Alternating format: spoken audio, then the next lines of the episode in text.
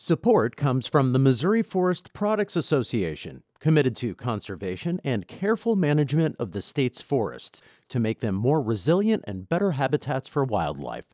ChooseWood.com. From the St. Louis Public Radio Newsroom, this is The Gateway. It's Wednesday, October 9th. I'm Wayne Pratt. Ahead, after closing for a year and a half to expand, the Kemper Art Museum in St. Louis now has more space and a new approach. Curators used the downtime to think about the museum's direction. To think strategically about what our vision for the future will be. We also were thinking more about what does it mean to be a museum in the 21st century. St. Louis Public Radio's Jeremy Goodwin explores the newly expanded Kemper Museum. First, the news.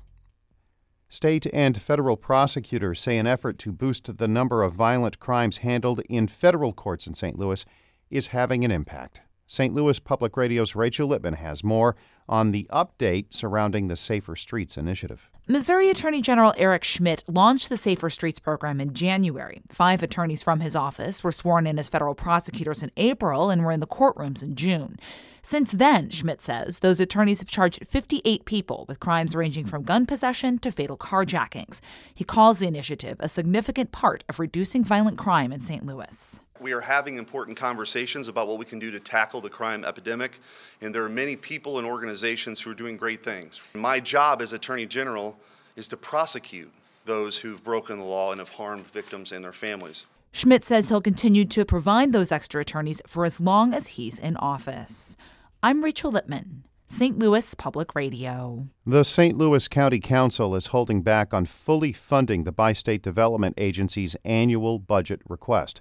Members have voted to give the Metro Transit operator $100 million, which is about 60 million less than requested.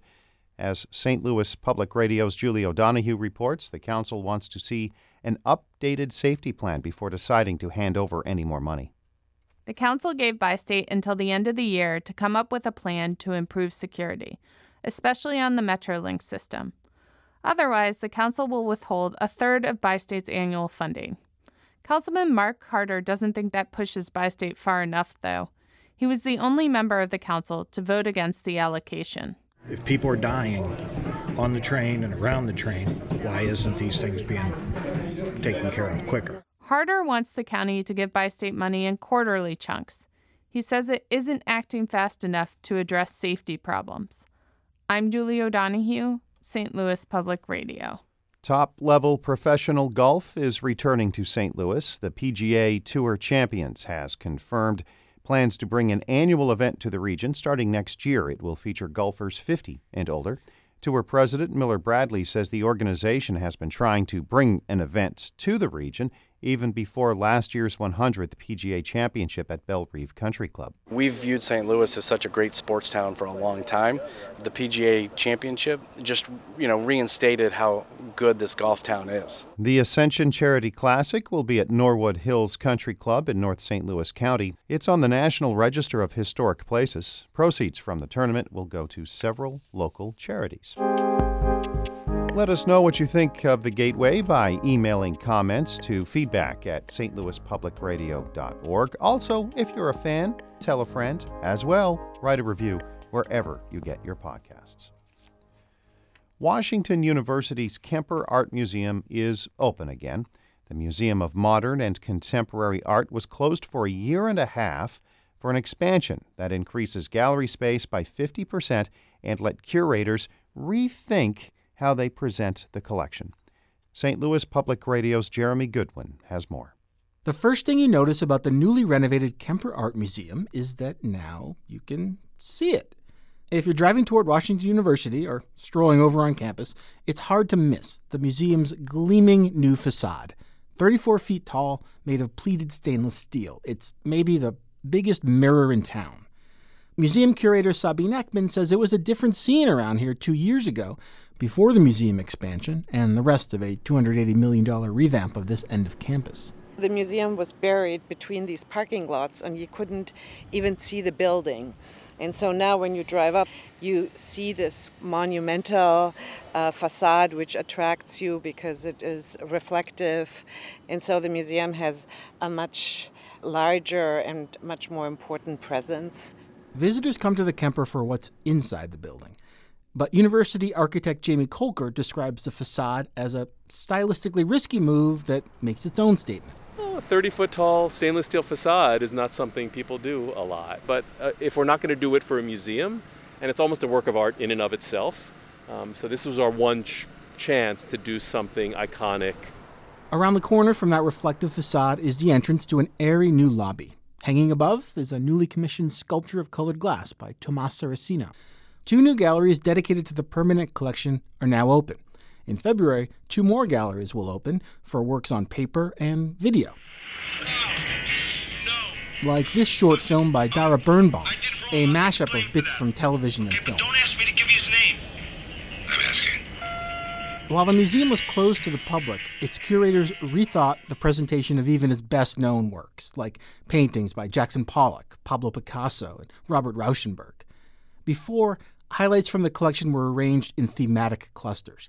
On a tour of the new space, Eckmann shows me how the collection is now presented chronologically. And so you go from the 90s basically into contemporary art. We have a lot of uh, photography here in this space.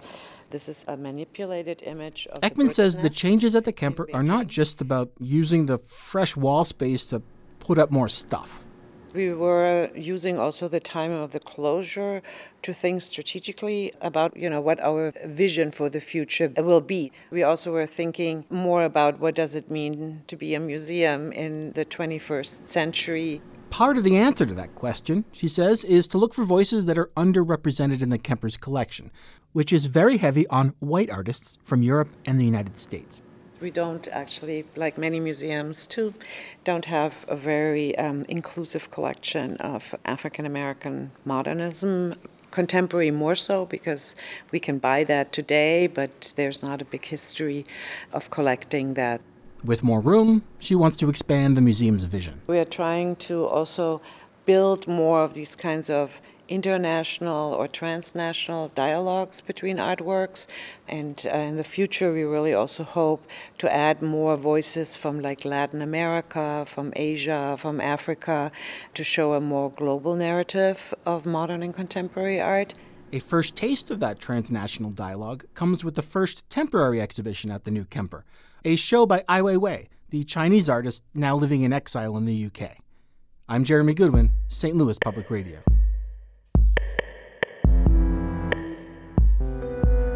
Our David Cazares edited that report. Shula Neuman is the executive editor of St. Louis Public Radio.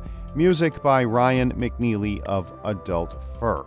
Before we go, the Cardinals and Braves play today in Atlanta. It's a decisive fifth game of that playoff series. Follow me on Twitter at Wayne Radio. I'm Wayne Pratt, and from the St. Louis Public Radio Newsroom, this has been The Gateway. Support comes from the Missouri Forest Products Association, providing more than 41,000 jobs in the production of wood pallets, railroad ties, white oak barrels, hardwood floors, and more. Details at choosewood.com.